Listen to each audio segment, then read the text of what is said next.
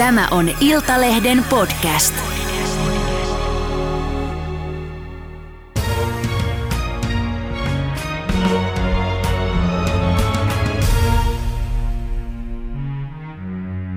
Tervetuloa Tehyn puheenjohtaja, kätilö, lähihoitaja, sairaanhoitaja Milla-Riikka Rytkönen. Kiitos kovasti. Hei, sä päivitit vastikään someen, että tehohoitajat ovat katkeamispisteessä ja huolestuneita. Niin mitä tarkoitit? No, muuhun on viime aikoina ollut yhteydessä huolestuttavan paljon tehohoitajia ympäri Suomea ja he kertoo siitä, että nyt alkaa se raja ylittymään, osastot on täynnä, heidän yksiköt on täysin täynnä ja he on täysin loppuun palaneita ja sitten kun sitä päätepistettä ei näy, se maalihan liikkuu koko ajan, mm. niin se on semmoista avunhuutoa, että auta, tee jotain, että he ei jaksa enää. Ei jaksa enää. Mm. Tota, osaatko kertoa ihan konkreettisia esimerkkejä, minkälaista se on sitten niin kuin ihan elävässä elämässä? No sehän on semmoista duunia, mikä vaatii hyvin pitkän perehdytyksen. Että vaikka mulla esimerkiksi on sairaanhoitajan tutkinto, mm. niin tuskin säkään haluaisit, että mä sua teho-osastolla hoitaisin. Eli se vaatii semmoisen vuoden kahden perehdytyksen jo Joo. pelkästään. Eli sanotaan näin, että nyt sulta niin tehohoitaja sairastuu, niin ei sulla ole mitään vaihtopenkkiä, mistä saatat lisää porukkaa, vaan tämä porukka, tämä korkeasti koulutettu porukka sijaistaa toinen toisiaan, jos tulee vaikka äkillisiä poissaoloja. Mm. Ja niitähän nyt tulee korona-aikana ja, ja muutenkin tälle flunssa-aikana ja sitten tämä, että kuormitus on ollut niin pitkä. Mietin, että tämä jengi paikkaa toinen toistaan tämän puolentoista vuoden ajan ja sitä loppua ei näy. Että he on täysin ylityöllistetty ja koko ajan resurssit on ihan äärimmäisen pienet ja sitten ne työolot muutenkin. Mm. jos sä mietit, jos sä koronapotilasta vaikka hoidat, niin sähän on täysissä avaruustamineissa siellä. Että kyllä se on myös fyysisesti hyvin raskasta työtä. Mm. Ja sitten kyllähän jokainen tarvitsee palautumista ja, ja mm. lepoa, eikä jatkuvaa työssä olemista, puhumattakaan noista uniformusta, mitä Kyllä. sanoit. Hei, sä sanoit, että tähän on olemassa yksi ratkaisu. Ottakaa rokote. Ja kun sä sanoit ton, niin sit alkoi sun maalitus. Kyllä. Minkälainen? No tämä ei ole ensimmäinen kerta, kun mua maalitetaan rokotuksiin liittyen, mutta tähän kertaan liittyy se, että mua erinäisissä yhteydissä tosiaan maalitettiin ja alkoi valtava, valtava lokaaminen ympäri sosiaalista mediaa ja sitten se rummutus jatkuu ja jatkuu ja jatkuu. Mutta tämä on hirveän tuttu kaava Joo. aina, jos mä puhun rokotuksista ja niiden puolesta. No kerro vähän, siis ihan esimerkkejä, että mi, mi, minkälaista maalitusta, mitä siellä sanotaan? No, no törkeimmät? Ähm, mä muotoilen näin, että mä en halua kaikista törkeimpiä kertoa. Että ne on, ne on, mä sanon, että joillekin ihmisille ne on varmaan hyvin pelottavia, minkälaista se on pahimmillaan se Joo. maalitus. Mutta sehän on heidän tarkoitus, että he yrittää pelotella. Ja vaientaa. Kyllä, kyllä, näin. Mutta kerro vähän jotain esimerkkiä. Pystyisi jotain kertoa, että pystyy vähän ymmärtämään, että millaista se sitten on. Se on ilmeisesti pieni porukka kuitenkin. Se on hyvin pieni porukka, mutta itse asiassa tässä maalituksessa oli uudenlainen twisti. Että tällä kertaa otettiin ö, mun ulkonäkö ja ylipaino nyt niin siihen maalituksen kohteeksi. Eli jaettiin sitä tietoa, että, että katsokaa miten ylipainoinen hän on ja hän ylipainollaan kuormittaa terveydenhuoltoa hurjasti ja hän kuormittaa itse asiassa enemmän kuin nämä rokottamattomat. Ja tätä viestiä sitten tuli mulle joka tuutista, että kuinka lihava ja huono ihminen mä olen. Tämä oli niinku ihan, tämä oli tämmöinen omanlaisensa, mutta sama kaava, mikä, niin. mikä toistuu. Aika alatyylinen temppu. Joo, mutta sitten mä toisaalta ajattelen, että mm, ajatteleeko vasta puoli nämä maalittajat sitä, että ihminen, joka on ylipainoinen, niin hän ei olisi kuullut siitä koskaan aikaisemmin. Mm. Että tota, se ei sua äh, hi- hiljennä. Ei, ei se todellakaan. Niin. No oot sä itse joutunut ihan siis äh, olemaan kertaakaan pelossa? Oletko saanut uhkaavia viestejä, jos ajatellaan ohi tämän maalittamisen? Tässä studiossa on istunut henkilöt, jotka on kertonut, kun he on kehottanut ottaa koronarokotteen, että on joutunut ihan viemään poliisille tota, viestejä tai turvallisuushenkilöille työpaikalla. No täytyy sanoa, että ryhtymällä AY-pomoksi, niin kyllä siinä – tietynlaiseen asemaan asettautuu jo ilman sitä, että puhuu rokotuksista. Mm. Että mä nyt muotoilen näin, että se on aika tuttua tässä asemassa, että joutuu turvaamaan monilla tavoilla sitä omaa turvallisuutta. Oikeasti? Joo. Pystytkö yhtään avaamaan tätä, että mä ymmärtäisin, mistä kysymys? No en mä halua sitä enempää niin. avata, mutta mun täytyy sanoa, että en, en mä ihmettele, että ei tämä kovin monen haaveammatti ole olla AY-pomo ja varsinkaan terveydenhuoltoalalla ja puhua rokotuksista. Mutta sittenhän on myös hoitajissa niitä, mm.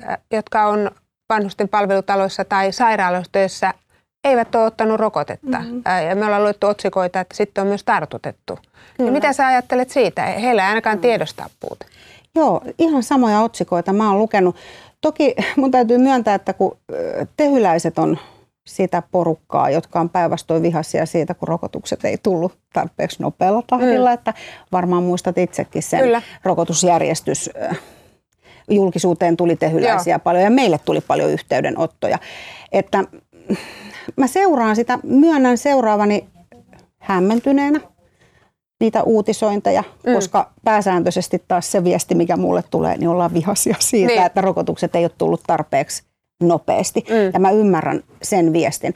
Mutta samalla mä ymmärrän sen kansalaisten hämmennyksen siitä, kun uutisoidaan meistä terveydenhuoltoalan ammattilaisista. Niin, ja, ja koska työnantajalla ei ole oikeutta kysyä ää, sitä, että oletko ottanut rokotteen vai et. Ja, ja tartuntatautilaki ei edellytä ää, sitä, että esimerkiksi sairaalassa työskentelevien pitäisi suojata itsensä koronalta rokotteella. Kyllä, kyllä.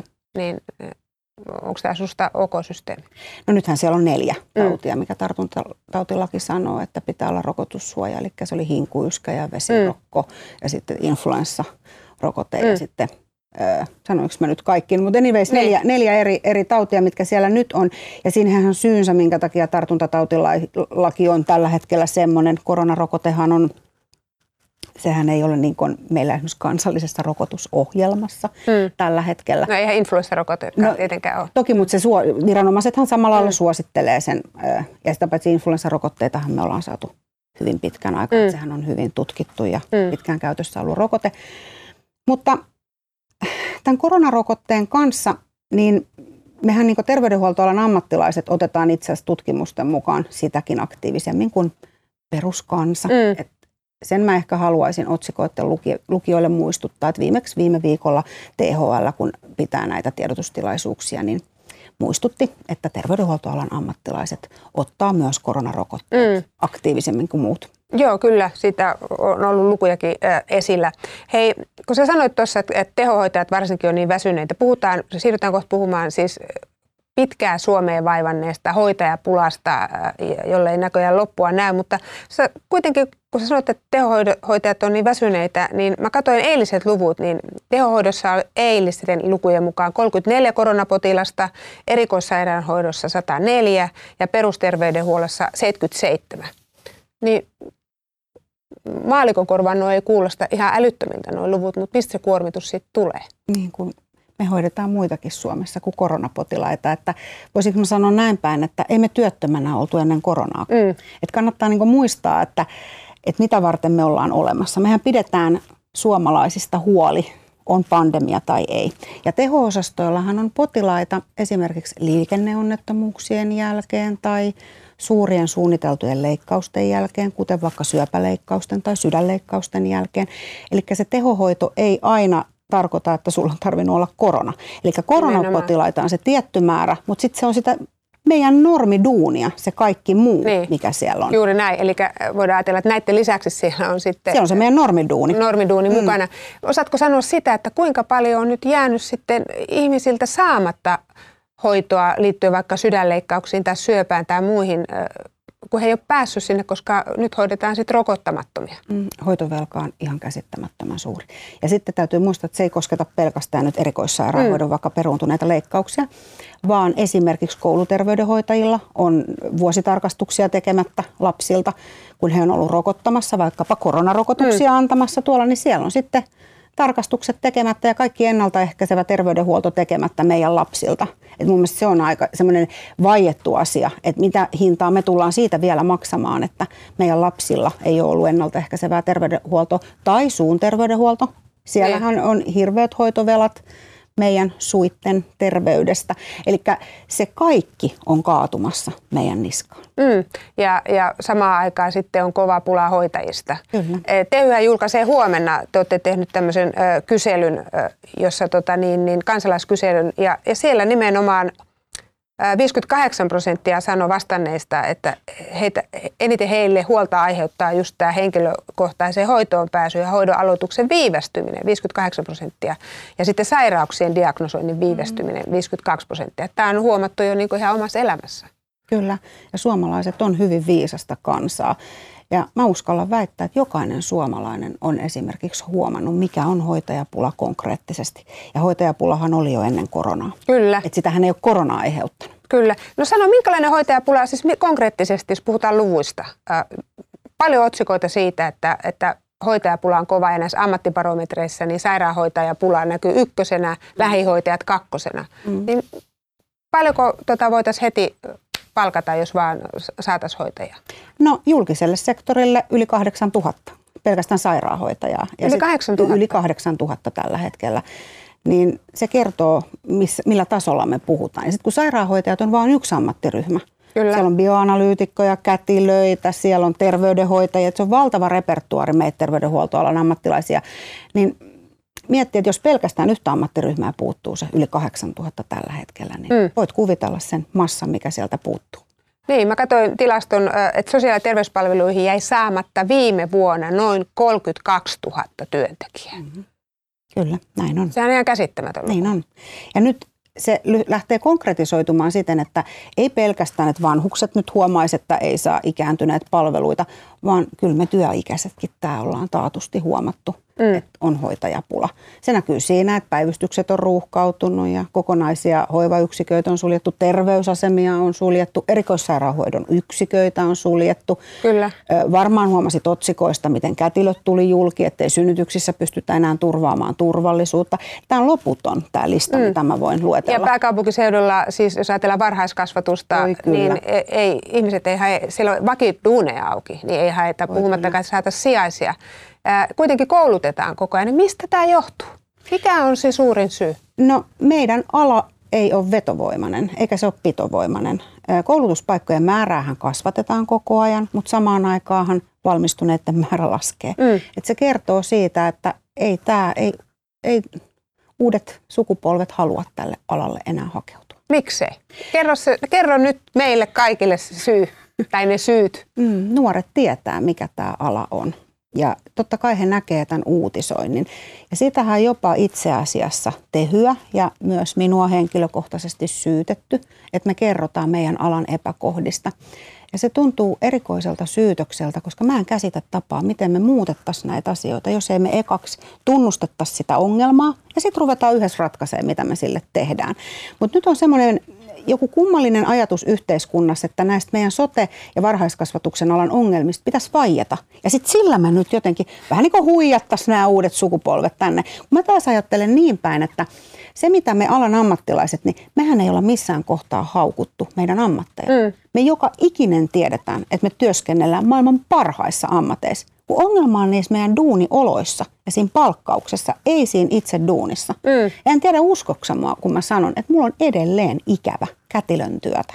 Niin. Se on niin työnä maailman paras, mutta ne työolosuhteet on kestämättömät ja se palkkaus. Ja tämä on se, minkä viestin, kun sä kysyt, että minkä takia ne niin. ei hakeudu. Nuoret on fiksuja. Nuoret on fiksuja, ne osaa katsoa niitä alan työolosuhteita. Ja sen takia meidän täytyy tällä kriisille tehdä jotain. Mm. No sano nyt, sä mainitsit kaksi asiaa. Työolosuhteet ja palkka. Paljonko mm. tällä hetkellä on sitten, jos ajatellaan esimerkiksi sairaanhoitaja, niin paljonko on sairaanhoitajan palkkalisine about? Niin no, tehtäväkohtainen palkka, niin sanottu se peruspalkka, niin. on sen kaksi ja puoli tonnia, jos puhutaan sairaanhoitaja, Joo. terveydenhoitaja, kätilötasosta. Ja sitten puhutaan noin kahdesta tuhannesta, kun puhutaan vaikka lastenhoitajista varhaiskasvatuksessa Joo. tai lähihoitajista. Ja sitten kun täytyy muistaa, että kun valtaosa tekee ihan sitä päivätyötä, ei sinne tuu niitä haittallisia. Ei kaikki meistä tee jouluja, juhannuksia. Mm viikonloppuja, öitä. Sitten se haittalisät on sitten siihen päälle sen mukaan, miten on duunissa siten, kun muut juhlii joulua, niin, niin. pidetään sitten huolta teistä niin. muista. No paljonko parhaimmillaan se voisi olla sitten tuommoinen haittalisä? No kyllä se siinä voi sitten, jos ihan hirveästi yövuoroja painaa, niin kyllä se siihen sitten muutaman sen korottaa päälle bruttona, mutta siitä toki lähtee sitten niin. verot pois. Muutama sen bruttona, mutta eikö kolmeen tonniin päästä? Ei me insinöörin palkkaan päästä. Niin. Et jos miettii, että insinööri, ketä ö, työskentelee julkisella sektorilla, niin hänellä on se lähtö jo tonnin korkeampi. Mm. Eli samalla koulutustasolla, sanotaan nyt vaikka sairaalainsinööri, niin hänellä on jo heti korkeampi lähtö. Silloin aloitetaan jo kolmosella mm. puhumaan palkasta, mutta hoitajille ei.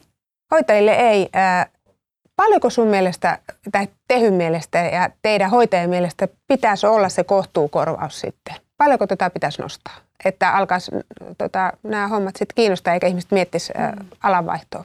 No siten, että ei olisi tätä palkkamonttua, että me oltaisi siellä takamatkalla, että me saataisiin saman verran kuin miesvaltaiset alat. Ja mä puhun nyt, mä en vertaa nyt esimerkiksi mm. yksityissektorin teollisuusaloja, vaan mä puhun esimerkiksi nyt kuntasektorilla, jos me verrataan kuntasektorin sisällä palkkausta, niin kyllä meidän täytyisi siellä saada tämä palkka epätasa-arvo no, korjattua. Sano se summa, mitä, mitä se olisi sitten kuussa, mikä olisi ok?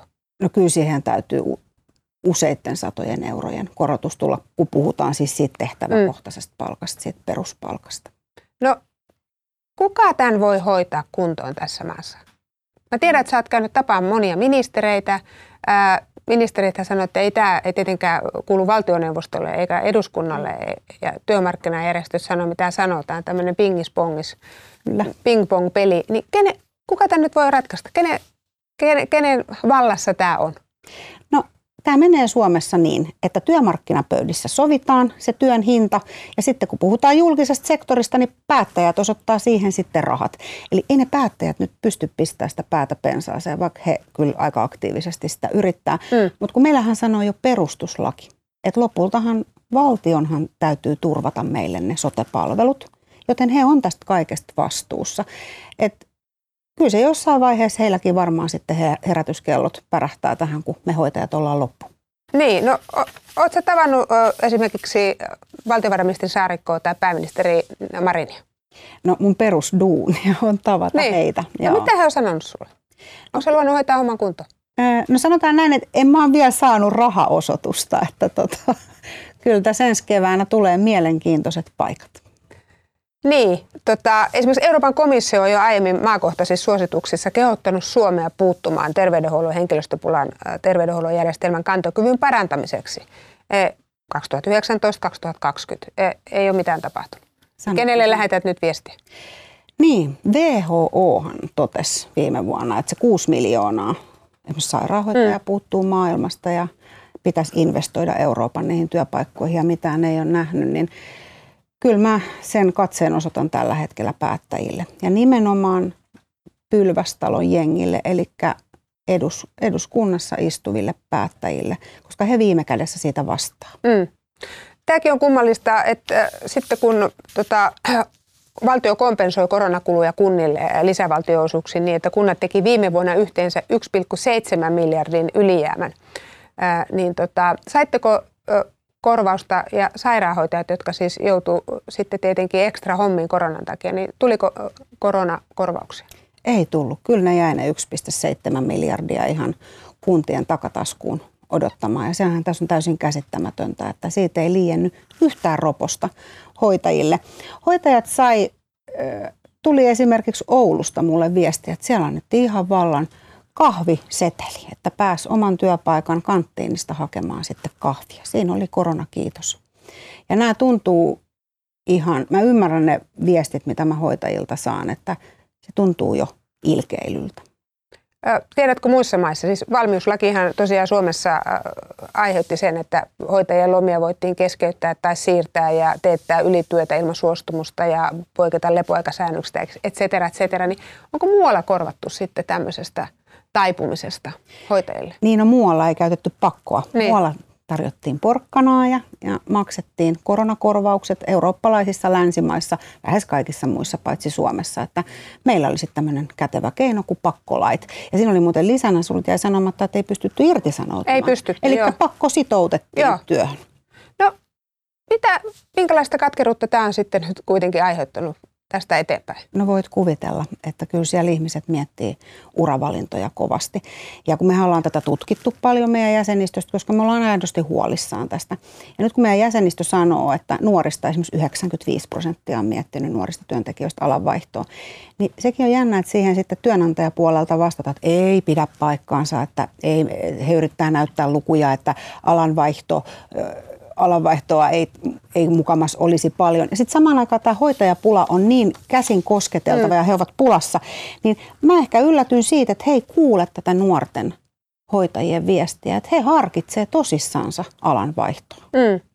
Ja vielä palaan tähän huomenna julkaistavaan tehyn kansalaiskyselyyn, niin siellähän äh, siis iso osa on sitä mieltä, että nimenomaan hän antaa tukensa suomalaiset sille, että tämä epäkohta saataisiin, ykköskeino olisi korottaa hoitajien palkkaa. Kyllä. Yli 70 prosenttia sitä mieltä. Kyllä. Ja tämähän oli jo silloin just ennen koronaa, silloin edellisen liittokierroksen alla Yle teki vastaavan selvityksen ja silloinhan valtaosa suomalaisista oli sitä mieltä, että hoitajille kuuluisi muita korkeammat palkankorotukset ja näin saataisiin tätä hoitajapulaa aisoihin, koska suomalaiset tietää, he haluaa nämä palvelut turvattavan ja he ymmärtää sen, että hoitajat ei tee tätä orjatyönä. Hoitajalle tämä on palkkatyötä. Mm. No viimeinen kysymys. Sanon nyt tähän, sanoin, että mielenkiintoinen kevät tulossa. Niin mitä odotat? Kenen pitää tehdä ja mitä? Että tähän tilanteeseen saadaan korjaus, että me ei olla kohta ilman hoitajia sitten tässä maassa. No ensin meidän täytyy neuvotella. Siis sehän on se ensimmäinen duuni ja sitä neuvottelua me tehdään sitten helmikuun viimeiseen päivään asti ja jos ei meillä ole helmikuun viimeinen päivä julkisella sektorilla sopimuksia, niin ensimmäinen päivä maaliskuuta on sitten ensimmäinen päivä, kun on sopimukset on tila. Eli täysillä lähdetään nyt neuvottelemaan mm. ja mä vilpittömästi toivon, että me päästään neuvotteluteitse siihen ratkaisuun. Mm. Mä kiitän oikein paljon sua tästä haastattelusta ja toivotan kaikkea hyvää. Kiitos kun pyysit tänne. Kiitos.